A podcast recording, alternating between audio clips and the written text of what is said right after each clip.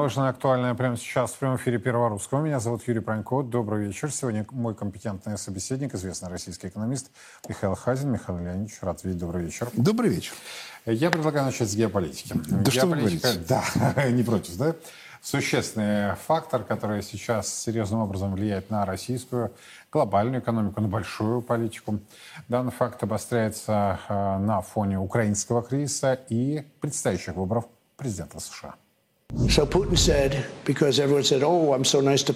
Вот все говорили, что я так любезен с Путиным. Путин же сказал мне, если вы мне друг, то не хотел бы нажить себе такого врага, как вы. Это его слова, у нас с ним очень хорошие отношения. Кстати, я бы нашел выход, я бы ни за что это не допустил. Это признают даже демократы. Но если эта проблема не будет решена до наших выборов, а возможно, так и будет, при том, что творят эти идиоты, возможно, и Третья мировая война, так дело может закончиться мировой ядерной войной, в сравнении с которой Первая мировая война и Вторая мировая война покажутся цветочками. Это в голове не укладывается, ведь у нас во власти находятся люди, которые не понимают, что они творят. Однако, если эта ситуация не разрешится, я урегулирую ее за 24 часа с Зеленским и Путиным. Это будут очень простые переговоры, однако я не стану раскрывать, в чем была бы их суть, поскольку в этом случае я не смогу реализовать свой план. Это никогда не сработает. Но переговоры очень простые.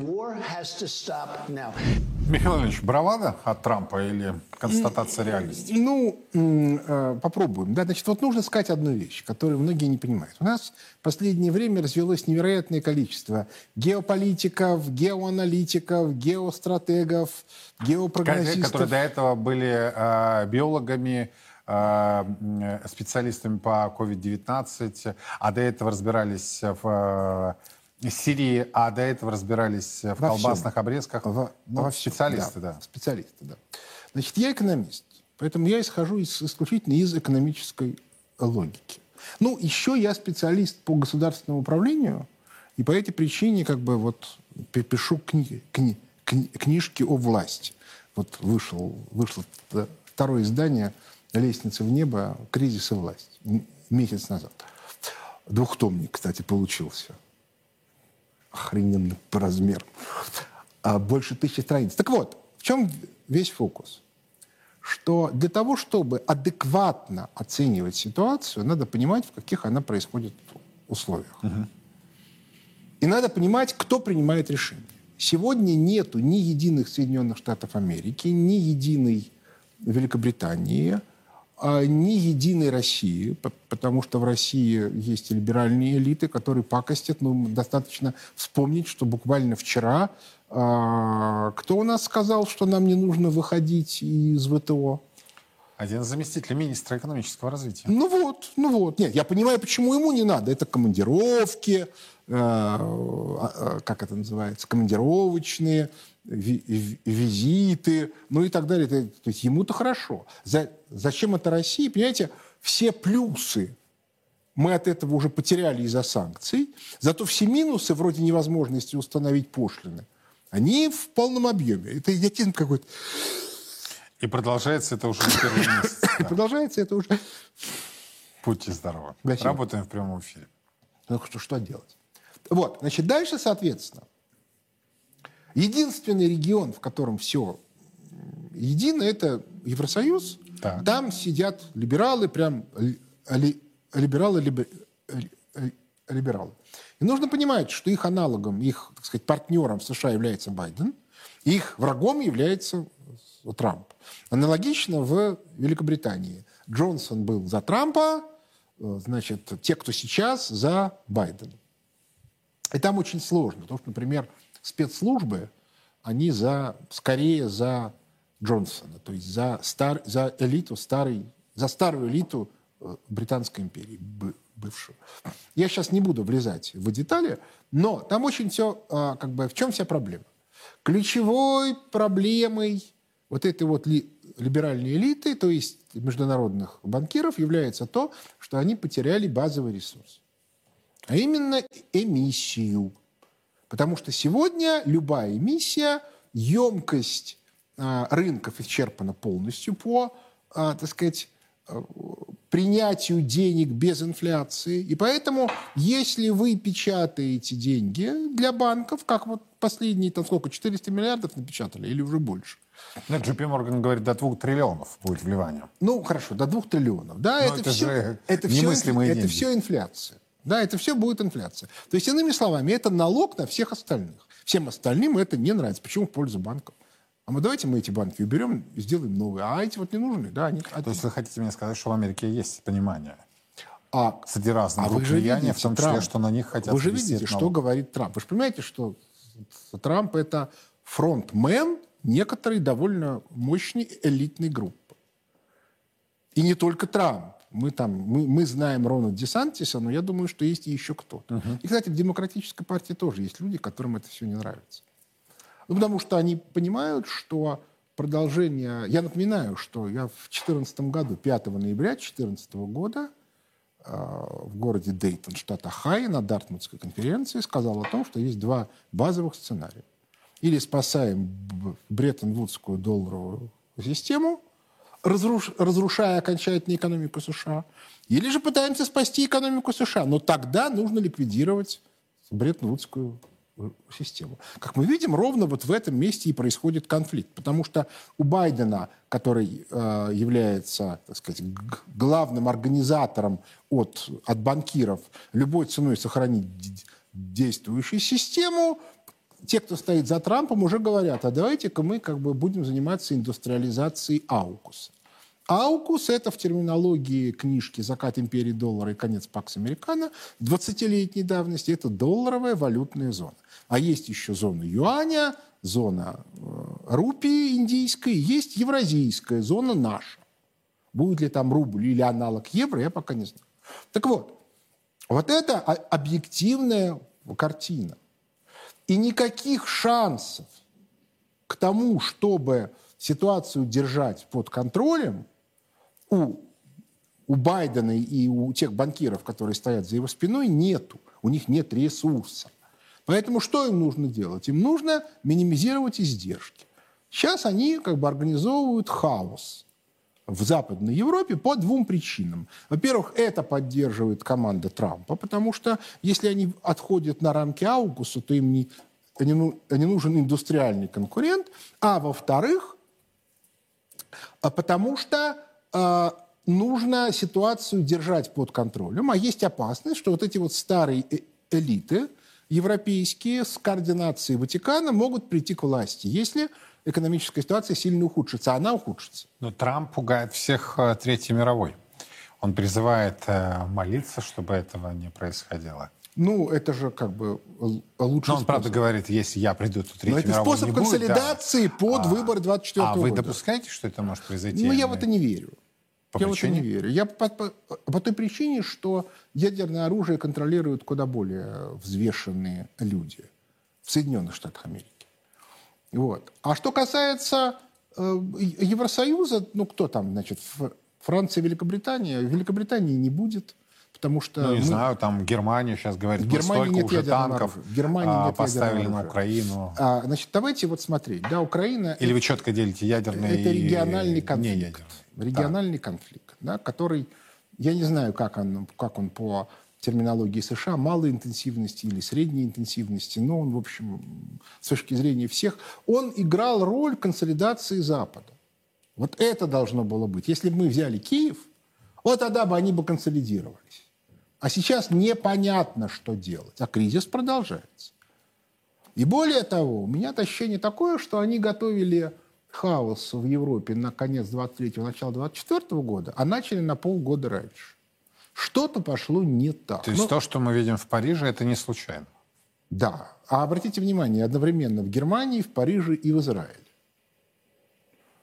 И, соответственно, причем, обратите внимание, в Израиле это вообще смешно, потому что а, Нетаньяху сказал, ну давайте пойдем на переговоры, и если бы они реально бы их волновала реформа, они бы сказали, да-да-да, пойдем на переговоры. Они сказали, это, нет, они, никаких они, переговоров. Нет, совершенно верно. То есть цель скинуть Нетаньяху, а Нетаньяху это соратник Трампа.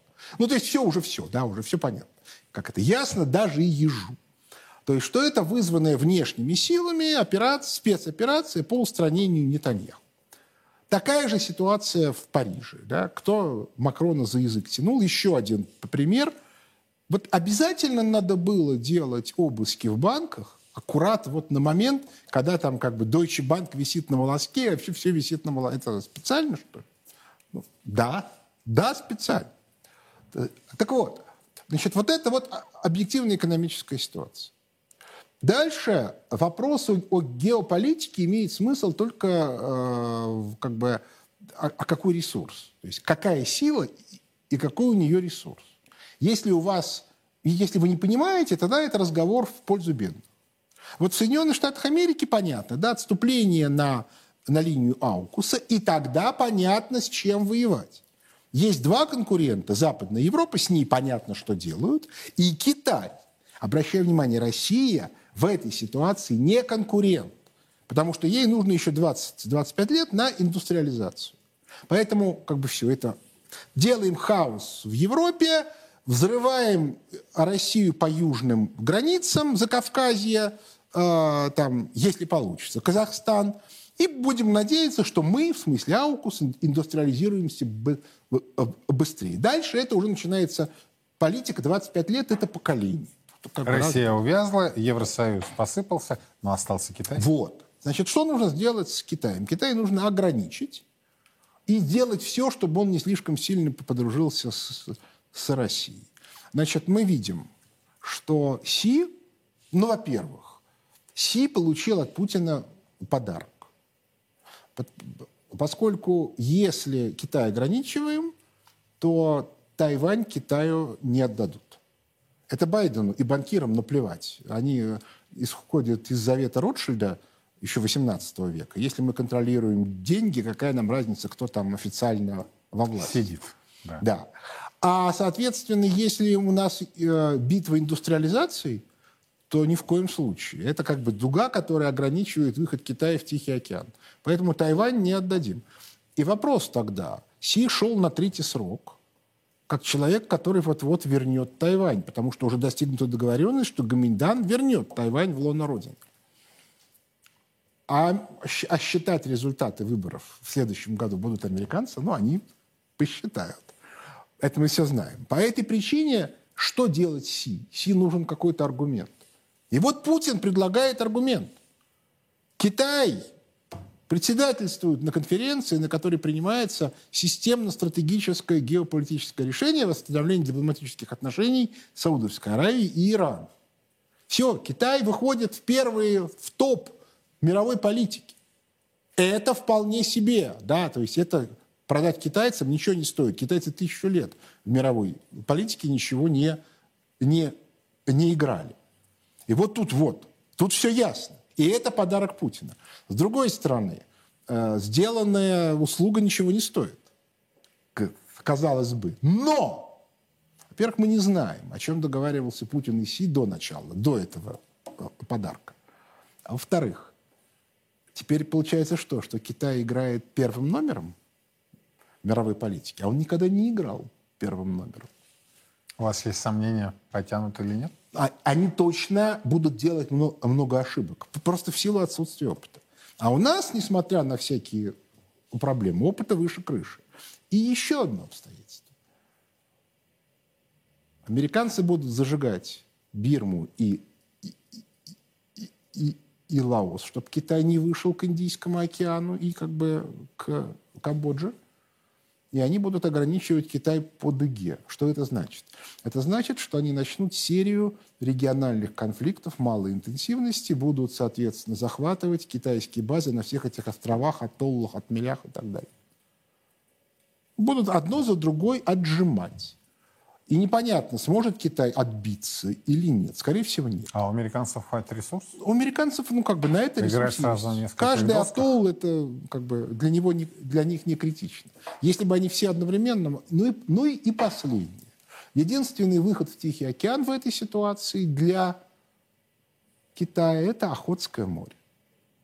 В Охотское море они выходят либо через Приморский край, но тут Россия их, скорее всего, не пустит от греха подальше или через Корею, КНДР.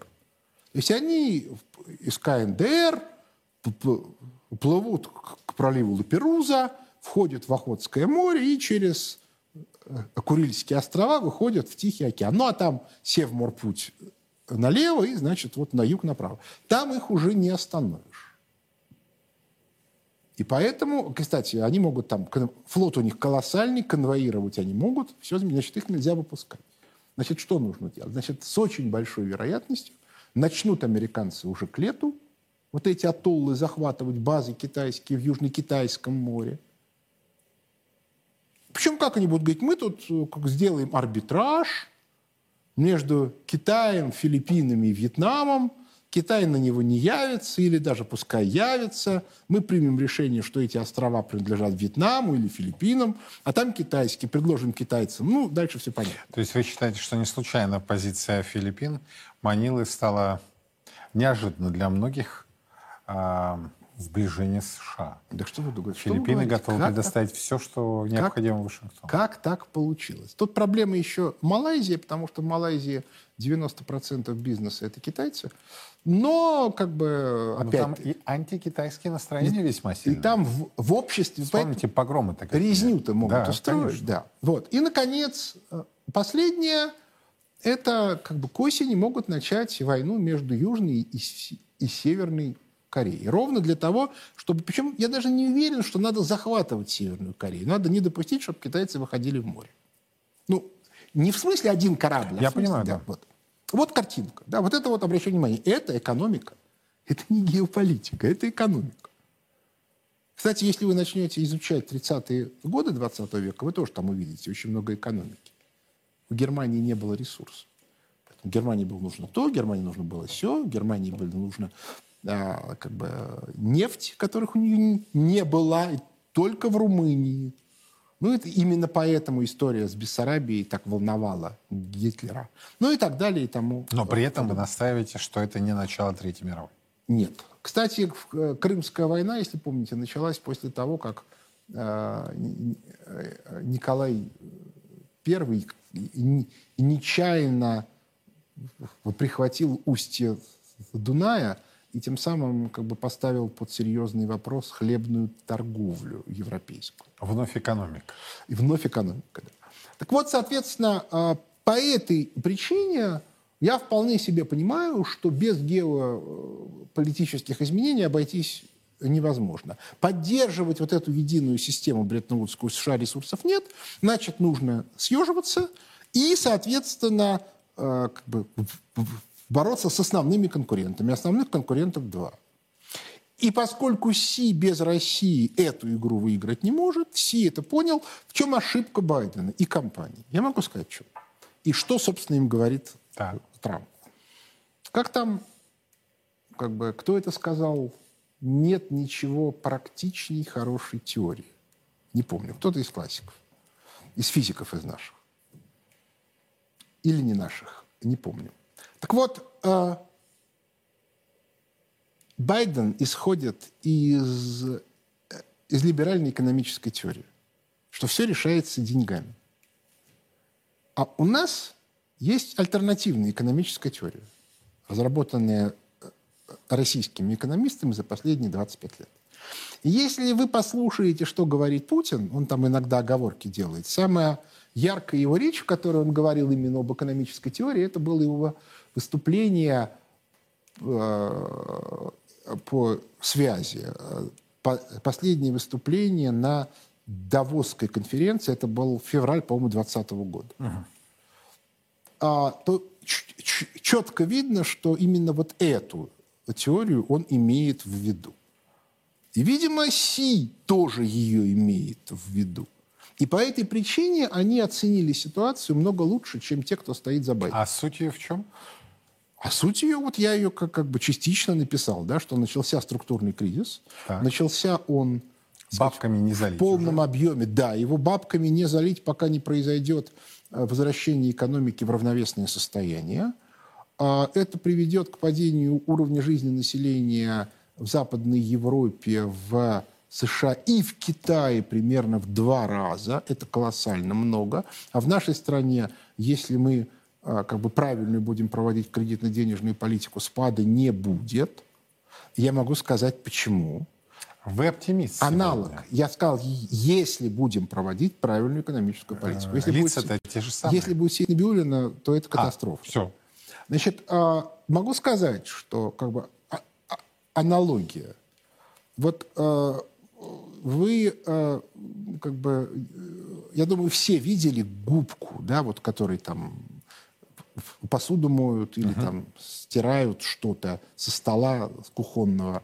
Так вот, если эта губка наполнена водой, то для того, чтобы ей можно было что-то стереть, ее нужно выжать. А если она пересушенная, ну вот она, грубо говоря, вы на дачу уехали, она неделю лежала, то вы в нее льете и льете, а, а, а никакого эффекта. Вот российская экономика по отношению к деньгам такая пересушенная губка.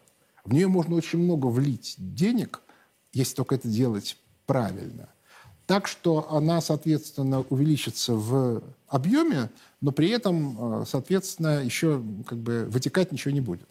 А американская экономика и китайская – это губка, которая, вот если ее так за уголочек поднять, из нее вода течет которая, собственно, инфляцию и вызывает. А я вот тогда хочу вас прокомментировать два э, фрагмента э, двух разных людей. Э, собственно, сейчас мы их покажем. Э, и затем э, Михаил Леонидович Хадзин все это дело прокомментирует.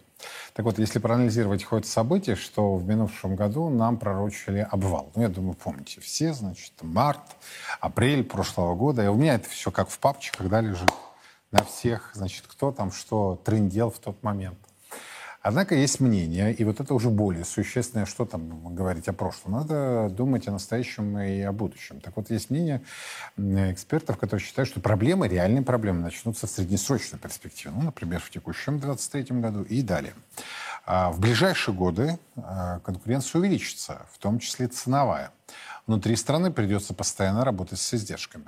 Такие заявления сегодня сделал глава Минэкономразвития Максим Решетников.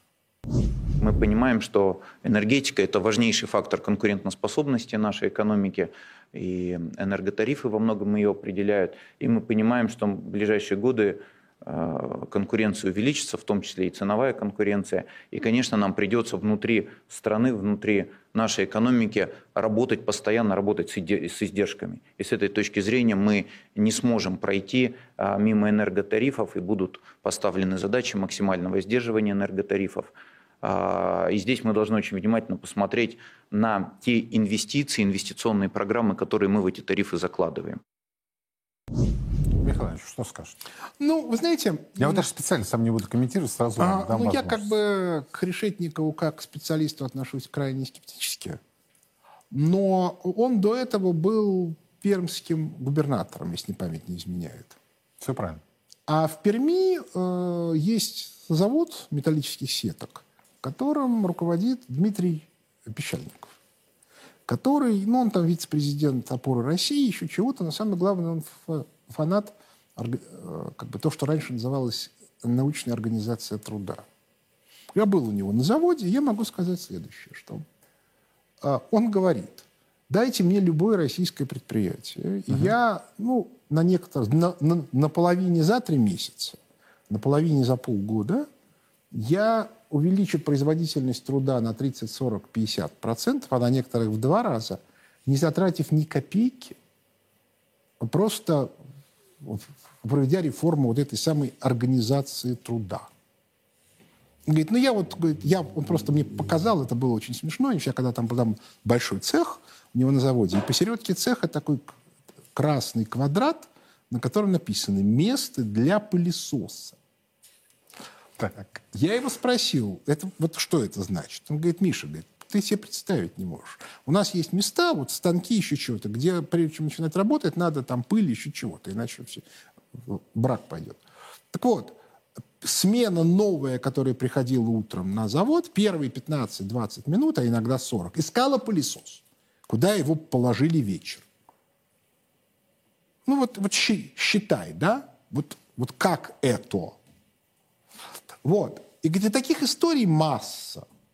Вот он говорит, что... Причем, говорит, смешно, потому что японцы, например, сперли у нас все наши идеи по организации труда. Теперь это считается, значит, японским методом. А у нас, наоборот, все забыли.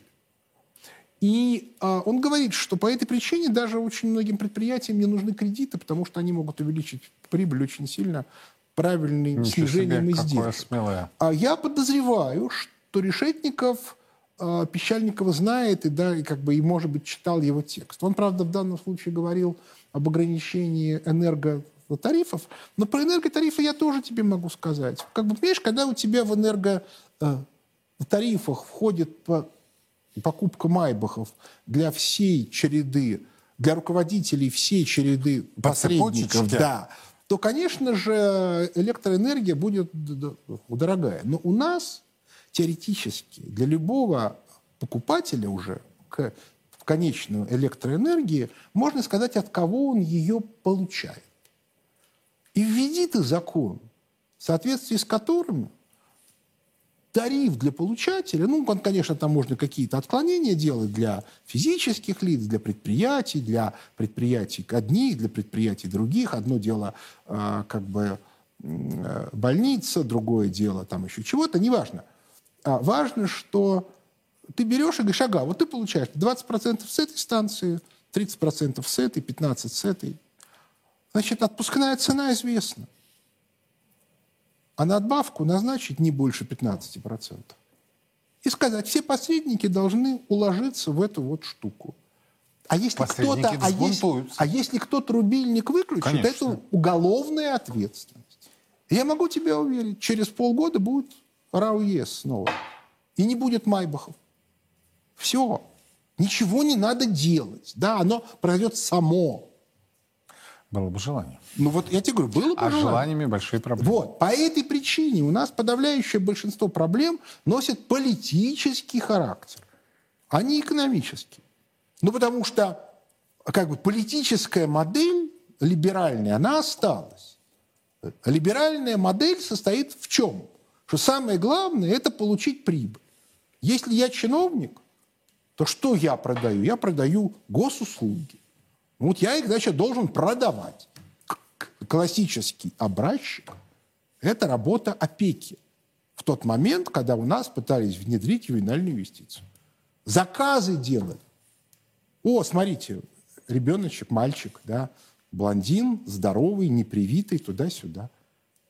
И как бы приходит в опеку информация, за этой семьей следить особо.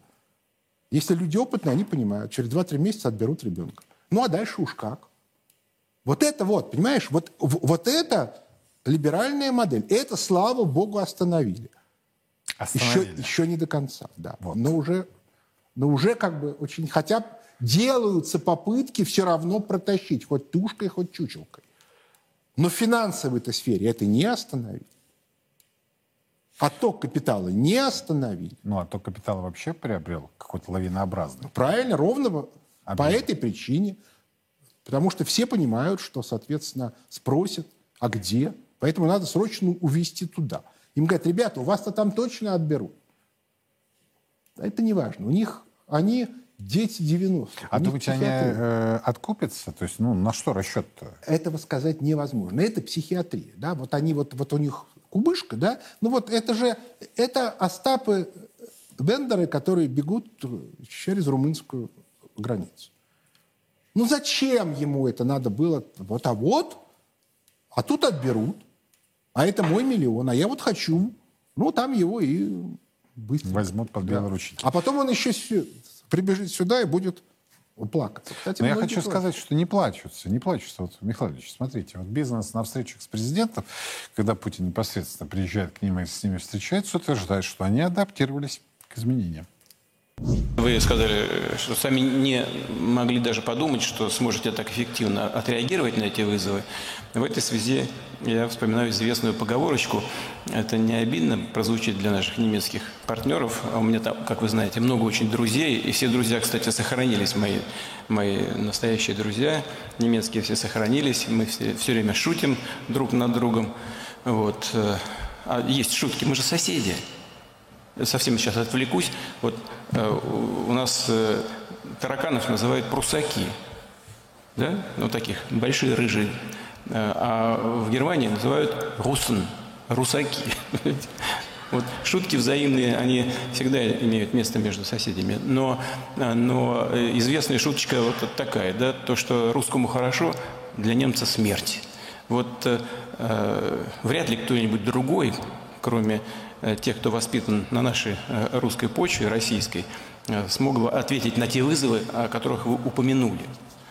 Действительно, но, но эти вызовы зато побуждают нас к такой эффективной работе. И это у нас получается, и у вас получилось. Туда. Ну вот я хочу понять, когда они Путину докладывают, что они изменились, что, в общем-то, все неплохо, опять-таки, того же премьера, если послушать на минувшего была неделя, отчет его был, да, в Госдуме, ну почти все хорошо, нет? Нет. Вот у вас не складывается такое впечатление? Нет. Ну, понимаете, опять-таки, вот опять, та же самая штука. Вся санкционная система западная была против нас, была выстроена в логике вот этого самого либерализма, монетаризма. Угу. То есть они наносили удары по финансовой системе.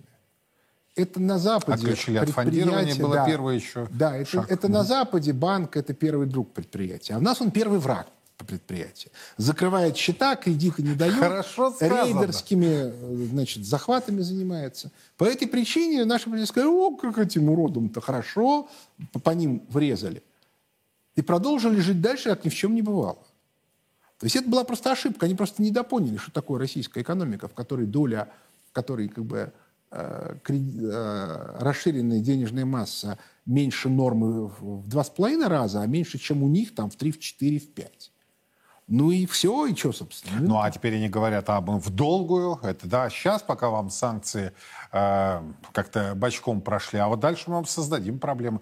Э, Фондерляйн же уже сказала, мы одиннадцатый пакет сейчас примем, где будем, они будут, этот пакет уже не столько против России, сколько против третьих стран. А, ну да, соответственно. Сейчас... Эмиссары у них поехали ну, в Казахстан, в Армению, до этого были сейчас в Турции, были, Эмиратах. Были, да. были, были. Сейчас, соответственно, вы поймите, да, что это единственное, к чему может привести, что через год-полтора рухнет руководство Казахстана. Э, с руководством Армении уже все понятно. То есть тут как бы даже и вопросов нет. Но вообще, с учетом взрыва в Закавказье, я думаю, что там будет хаос. Ну, собственно, как и в Западной э, Европе. А с хаосом существует технология фронтира. То есть нам не нужно договариваться с местными элитами, поскольку они безнадежно сгнили. Значит, надо дождаться, когда их народ снесет, и там начнут бегать банды, которые будут друг у друга отбирать еду. А дальше мы будем двигать нашу границу и говорить, вот, ребята, вы из этой деревни, вы хотите, чтобы у вас был порядок, как у нас, или ужас, ужас, ужас, как у вас? Я говорю, конечно, мы за порядок, все. Ну, вот как бы технология, как боролись с Диким Западом. Угу. А в Соединенных Штатах Америки в XIX веке. Вот технология фронтира она очень хорошо пойдет э, в Восточной Европе. То есть, если я вас правильно услышал, лезть не надо? Не-не-не, спешить не надо. Нет. Спешить не надо? Спешить не надо, да. Угу. Вот, э, как сейчас мы медленно-медленно спустимся с горы. Вот, а что касается э, санкций, я напоминаю старый анекдот про 267-е последнее китайское предупреждение. Опять-таки, санкции для чего? Ребята, вы что хотите? Мы тут сейчас будем создавать внутренний рынок, мы тут сейчас будем вводить новые валюты. Сейчас уже вот, ну как бы пока объявили. А они говорят, у вас чипов нет. И мы вам перекроем поставки чипов. Значит, есть несколько деталей. И здесь вновь тема Тайваня возникает на горизонте. Во-первых, чипы есть. Нету совсем последних чипов маленьких. Но единственное место, где они принципиальны, это доведение компьютеризации э, вооружений до отдельного солдата. Для этого нужны маленькие чипы, да, чтобы он мог сам управлять, грубо говоря, огнем. Вот, вот, вот. А проблема состоит в том, что, во-первых, солдаты не могут воевать с анархией. Как только вы солдат направляете не против армии противника, а против населения, неважно какого, армия деградирует мгновенно. Мгновенно. Во-вторых, а если против армий, против Ирана, против КНДР, да против России. Понимаете, что западные армии воевать против людей, которые готовы умереть за Родину, не могут. Они за деньги воюют. Как только они понимают, что риск умереть слишком велик, они рассыпаются. В этом вся проблема. Ну и последнее. Нужно производство оборонной техники. Это требует и инженеров, и людей, и самое главное, управления. И тут я напоминаю, что за последние 30 лет Соединенные Штаты Америки запустили довольно много новых оборонных программ. Угу. А мы? Десятки. Сейчас, а сейчас мы? скажу. Я сейчас угу. скажу. Мы уже кое-что завершили. Угу. А вот они из всех программ, которые были запущены, и которые были рассчитаны на 8 лет, 12, 15, и которые уже должны были быть завершены, завершили только одну, F-22. А больше нет. Почему? А потому что у них коррупция почище, чем у нас. Михаил Ильич, вам следом скажет, а у нас не такой разгул Еще коррупции? Раз, не такой. Вот То есть пилят, смеяться. Но не в таких масштабах? Не в таких масштабах. Да мы даже близко к ним, близко не подходим. Но самое главное другое. У нас существует еще некая традиция мобилизационной экономики. То есть придут комиссары в пыльных шлемах, тупо расстреляют двух-трех человек прямо на месте. Ну, из тех, так, из тех эффективных минагеров, которые вообще не нужны. И все заработает как часы. Ну, не как часы, но все равно заработает. А у них так нету. Это невозможно. Им надо реально перестраивать систему управления. Это очень долгий процесс. И времени у них нет. Сегодня Михаил Леонидович просто источает оптимизм. Я не оптимизм источаю, еще раз говорю. Я просто, еще раз, я совершенно не хочу сказать, что мы справимся. Потому что очень мало людей наверху, которые это могут сделать. Но и опять-таки вот до тех пор, пока вот сидят эффективные минагеры, но сейчас, если мы возьмем любую, даже оборонную корпорацию, то там 80% людей с начальников департамента и выше можно увольнять сходу. Это эффективные минагеры. Они единственное, что умеют, контролировать финансовые потоки. А если нужно осваивать деньги в изделии, они не только не нужны, они мешают. Вот и вся, вот и вся картина. Ну, давайте я сейчас в эту большую бочку меда, ее назовем так, начну подбрасывать ложки дегтя. У нас есть персонажи, которые, кстати, про финансы. Исключительно все про финансы. Одна из ключевых проблем замещения э, выпадающих доходов в госбюджете, тут у нас Силуанов очень много наговорил по этому поводу. Кстати, я хочу сказать, что Делягин абсолютно адекватно комментируя в нашем эфире, сказал, что вот эти 2,5 триллиона, которые образовались дефицита госбюджета, федерального госбюджета, это опережающее финансирование, в том числе инфраструктурных, промышленных, э, в первую очередь, промышленных проектов. Да? И опять-таки понятно, что в оборонно-промышленном комплексе. Однако истерики много, и дальше э, возникает неожиданное предложение, Кстати, которое утверждается... Инфляции они не вызывают. Не вызывает. Не так, вызывает. кстати, инфляцию не вызывает. Это точно. Так вот, э, дальше возникает э, дискуссия, которая вроде как уже теперь приобретает а, очертания конкретного решения, взять дополнительно с бизнеса 300 миллиардов. Если говорить о, о том, э, много ли компаний за, значит, за, затронет эта новация, нет. Всего где-то одна десятая от э, всех компаний составит эта доля. И мы говорим только о крупном э, прибыльном бизнесе. Куда эти деньги пойдут? Эти деньги пойдут на строительство инфраструктуры, на те же дороги, на э, значит, э, строительство и более качественное образование, на здравоохранение, на заработную плату бюджетникам, которые все эти деньги в конечном счете вернутся в то же, в, все вернется в бизнес. Люди будут больше покупать в магазинах, э, значит, э, больше появится дорог и возможности для э, значит, расширения бизнеса. Поэтому все те ресурсы, которые мы соберем, по сути дела, вернутся, вернутся нашим предпринимателям. Поэтому на это жалеть денег не надо.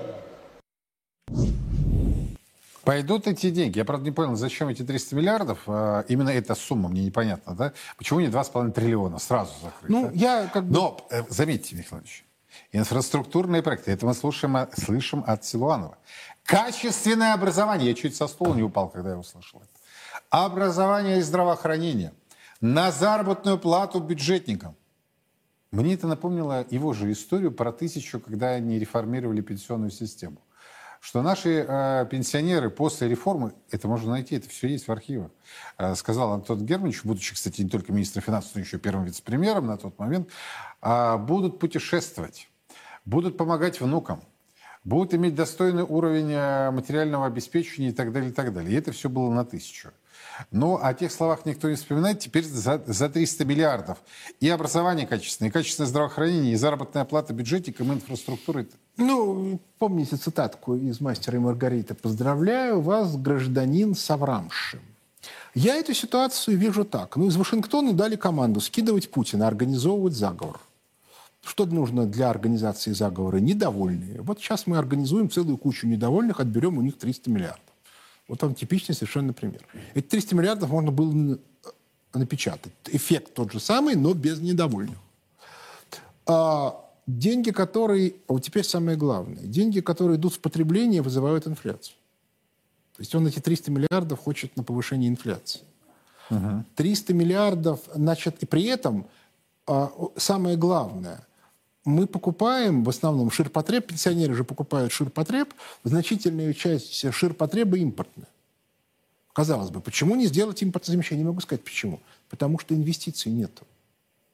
Тот же Силуанов с Набиулиной запрещают инвестировать. Цена денег, инвестируемых, так высока, что этого никто не делает. В результате, вместо того, чтобы создавать свои мощности и производить внутри страны, ну не надо мне объяснять, что гвозди мы не можем производить. Но для того, чтобы производить ну, гвозди... Э, Матвиенко в свое время по этому поводу попыталась скандал поднять. Ну, как говорит, даже гвозди не Даже гвозди, даже гвозди, да. иголки для шприцев, там да. еще много чего. Мы все это покупаем по Ну, казалось бы, давайте, да, давайте вот напечатаем специально там триллион рублей или 2 триллиона, которые пойдут целевым образом в импортозамещающие технологии ширпотреба. И проектным образом будем финансировать. То есть, грубо говоря, мы прикидываем, этот заводик будет стоить там, 18 миллиардов. Мы говорим, конкурс, кто готов делать этот заводик? Приходит выпускник э, высшей школы экономики, говорим, нет. Нет, ты не знаешь, что такое гвозди. Приходит выпускник РЭШ, ты не знаешь, что такое гвозди. Приходит дядя Вася, слесарь. Я вот давайте... А ты умеешь работать с деньгами? Говорит, ну, конечно, я умею работать с деньгами. У меня вот тут вот был маленький бизнес. Он, правда, обанкротился по той причине, что с меня как бы... Что мне счет заблокировали, там еще чего-то. Но я вот умею. Отлично. Вот тебе деньги. Делай заводик, который будет делать гвозди. И таких заводиков нужно на страну 20 штук в разных регионах. Ну все, пожалуйста, у тебя сразу импорт резко сокращается. В их планы это не входит. Вот, я ровно про это говорю. Планы. Я, я ровно про это и говорю. Они живут в рамках либеральной экономики. Инструкции им дают из Вашингтона. Ну вот как бы мы результат видим, да. Но вот про Вашингтон, про глобальную экономику и Эльвиру Набиулину. По ее мнению, э, мировая экономика балансирует. Весьма турбулентная ситуация сложилась в западной банковской системе. Не могу не прокомментировать текущую ситуацию в банковской системе США и Европы. Прямого влияния на российскую финансовую систему нет, но сам по себе этот э, новый фактор добавляет неопределенности относительно дальнейшей траектории мировой экономики. Сложившаяся ситуация обостряет для западных центральных банков проблему балансировки между целями денежно-кредитной политики и рисками для финансовой стабильности. С одной стороны, мы видим уязвимость финансового сектора к процентному и другим рискам. С другой, текущее инфляционное давление остается повышенным. В комплексе эта ситуация может увеличить риски в мировой экономике, риски рецессии в мировой экономике, несмотря на те сильные данные, которые мы видели в последнее время. Для России замедление мировой экономики означает снижение спроса на наши экспортные товары, что может оказать дополнительное проинфляционное давление. Михаил Иванович, что скажете? Ничего не скажу. Хороший ответ. Ну, а что тут можно сказать? Да, ну хорошо, ее там научили говорить более гладко. В теме она не разбирается. Она не специалист по макроэкономике, она специалист по как это, реформированию малых предприятий. И потому, как она себя ведет, я совершенно четко вижу, что она не понимает, что происходит и, и что она делает. Ни здесь, ни там? Нет, ни здесь, ни там. Вот. Но, соответственно, а, Ладно, я как бы... Дело в том, что наши, наши пранкеры Раван и Лексус поработали с некоторыми лидерами денежных властей Запада. Я пока не видел в эфире, передача уже снята, но когда они выйдут в эфир, я пока не знаю, может, уже вышли, но не, не, не видел. Uh-huh. Вот. Э, было бы очень интересно, чтобы они вот эту э, даму разыграли. Ее там очень сильно хвалили. Михайлович, вы жестокий человек. Нет, я просто, как это, очень хорошо понимаю, кто есть кто вот в этом мире, поскольку это моя Ее профессия. хвалили? Их, да, конечно, все хвалили. Такая умненькая, такая грамотненькая. Но это понятно, она своя, да, вот она, как это, она не наша, она ихняя.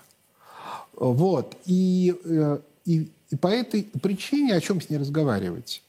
Вот, как бы, ну хорошо, я-то ей там какие-то слова, какие слова произносить научили. Я, кстати, могу привести пример, вот пресс-конференция Пауэлла которая была там на прошлой... Глава Федрезерва США. Да, на прошлой не, нашим зрителям. неделе. Угу. Кстати, что характерно, как бы Колин Пауэлл, который, значит, генерал американский, Бывший первый негр, США, да. первый негр на посту председателя Объединенного комитета начальников штабов и первый негр госсекретарь. Вот. Он был куда более адекватен в своей сфере, чем как бы Пауэлл вот этот. Но дело не в этом, а дело в том, что как только мы начинаем задавать вопросы, он начинает плыть. Ну, ему не всегда задают неприятные вопросы, но когда задают неприятные, он начинает плыть. Вот. Я, кстати, не видел, как, как Набиулина отвечает на свободные вопросы. Там пол отобранный. Ну, я про то и говорю. Ей свободных вопросов не задают. Вот. Мы с вами это все, все обсуждаем. Я когда подал, я, ну, наверное, впервые теперь расскажу уже публично, я подавал заявку на участие во встрече с Ильей Биулиной в официальных ее пресс-конференциях, в брифингах. Э, я получил ответ э, из э, Снеглины, из аппарата ЦБ. Да. К сожалению, я не успел. Список уже закрыт. Ну, это, это понятно. Они... А, Но я очень хотел бы встретиться я и поговорить. Прощения. У вас есть один недостаток. У вас профессиональное экономическое образование. Поэтому вас туда опускать нельзя. Хотя я, поверьте, очень добрый человек. Это... Я джентльмен. Я буду задавать только корректные вопросы. Но, правда, вот э, она в ожидании может, ответов. Она, она не может содерж... отвечать на содержательные вопросы. Они могут быть абсолютно корректны. Пауэлл плывет, когда ему задают корректно. Все-таки, э, если сравнивать, э, уж, коль зашел этот разговор, э, Елен, который сейчас министр финансов, да, то, что у них называется глава казначейства США, куда умнее и тетка очень сильная, на самом деле. Я несколько раз ее слышал. Она, она кстати, первая по поводу замороженных ЗВ, э, валютных резервов России сказала, ребят, очень все туго. Вот так, нахрапом, мы эти деньги не тяпнем. Вот даже, говорит, можете не пытаться. Все остальные, там, Фондерляйн, я, да я, мы сейчас примем, там, Барель, да. Елена выходит, говорит, так, стоять. Потом мы просто с вами замудохаемся в судебных исках и издержках. Причем Россия выигрывать их будет. Ну, она их, конечно, не выиграет, потому что решение будет, в конце концов, принято политическое. Давайте уж будем смотреть правду. Да? Относительно э, осмысленная судебная система США уже ликвидирована, ее уже нету. Но проблема в другом. Проблема в том, что это будут, эти прецеденты будут использовать другие силы. Например, Китай. И вот это будет разрушать все на... И сами американцы одни против других. В этом-то вся проблема. Почему они не... в их прецедентном праве они могут э, в пользу одного из участников, конечно, сыграть, но если они будут принимать решения, которые идут против системы, то тогда полетит систему. Так что Елена, она права. Другое дело, что, что система полетит все равно. Еще раз. Вот это вот вещь, которую я хочу сказать.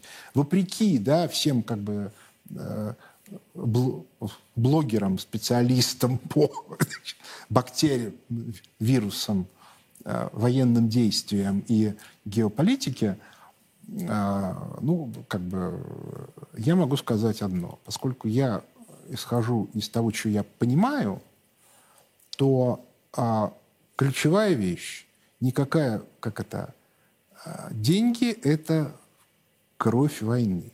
Война без денег быть не может. Что настоящая, что, как она сейчас там называется? Прокси?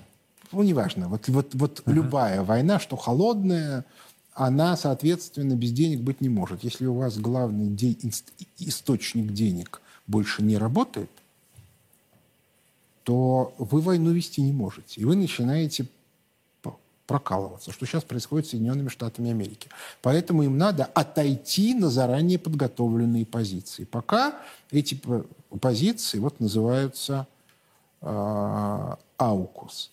Что будет дальше, я пока не знаю. У меня есть свои соображения, как любит говорить мой коллега Дмитрий Владимирович Раде, не пришло еще время об этом сказать. И это будет повод вновь встретиться. Спасибо большое. И прежде чем э, э, здесь со мной Михаил э, Хазин, но прежде чем мы и с вами попрощаемся, э, сегодня не безинтересную вот э, цифирь выдали чиновники ЦБ. Она касается среднестатистического гражданина. Мне так нравится, когда чиновники начинают рот открывать. У них вот среднестатистический гражданин, да, и существует такое понятие. Я понимаю, о чем они говорят, как экономист, но все-таки, ребят, вы учите грамотно э, выражать свое мнение, позиции. Так вот, речь идет э, о том, сколько лет необходимо обычному российскому гражданину для того, чтобы купить э, жилье. При этом ему нельзя есть, ему нельзя пить. Э, и вот вся цель – это покупка недвижимости. Давайте послушаем одного из чиновников ЦБ.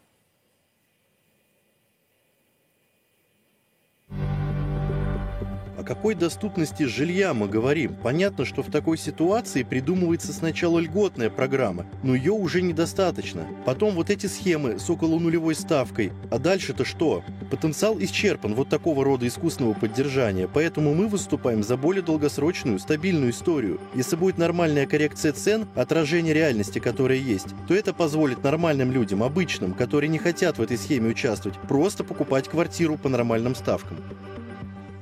Восемь лет, заявил господин Данилов, это директор департамента банковского регулирования аналитики ЦБ России. То есть восемь лет вы не должны ни пить, не есть, не ходить в туалет. Ну, в туалет тогда вы уже не пойдете, пойдете уже на кладбище, да? А, и вот 8 лет. 8 лет, чтобы что-то себе там прикупить в этих человениках. При этом Данилов говорит о том, что в 2019 году, в конце 2019 года, на это было необходимо 6 лет. Я, честно говоря, я Я обалдел от этих заявлений. Что вы по, поводу, по этому поводу думаете?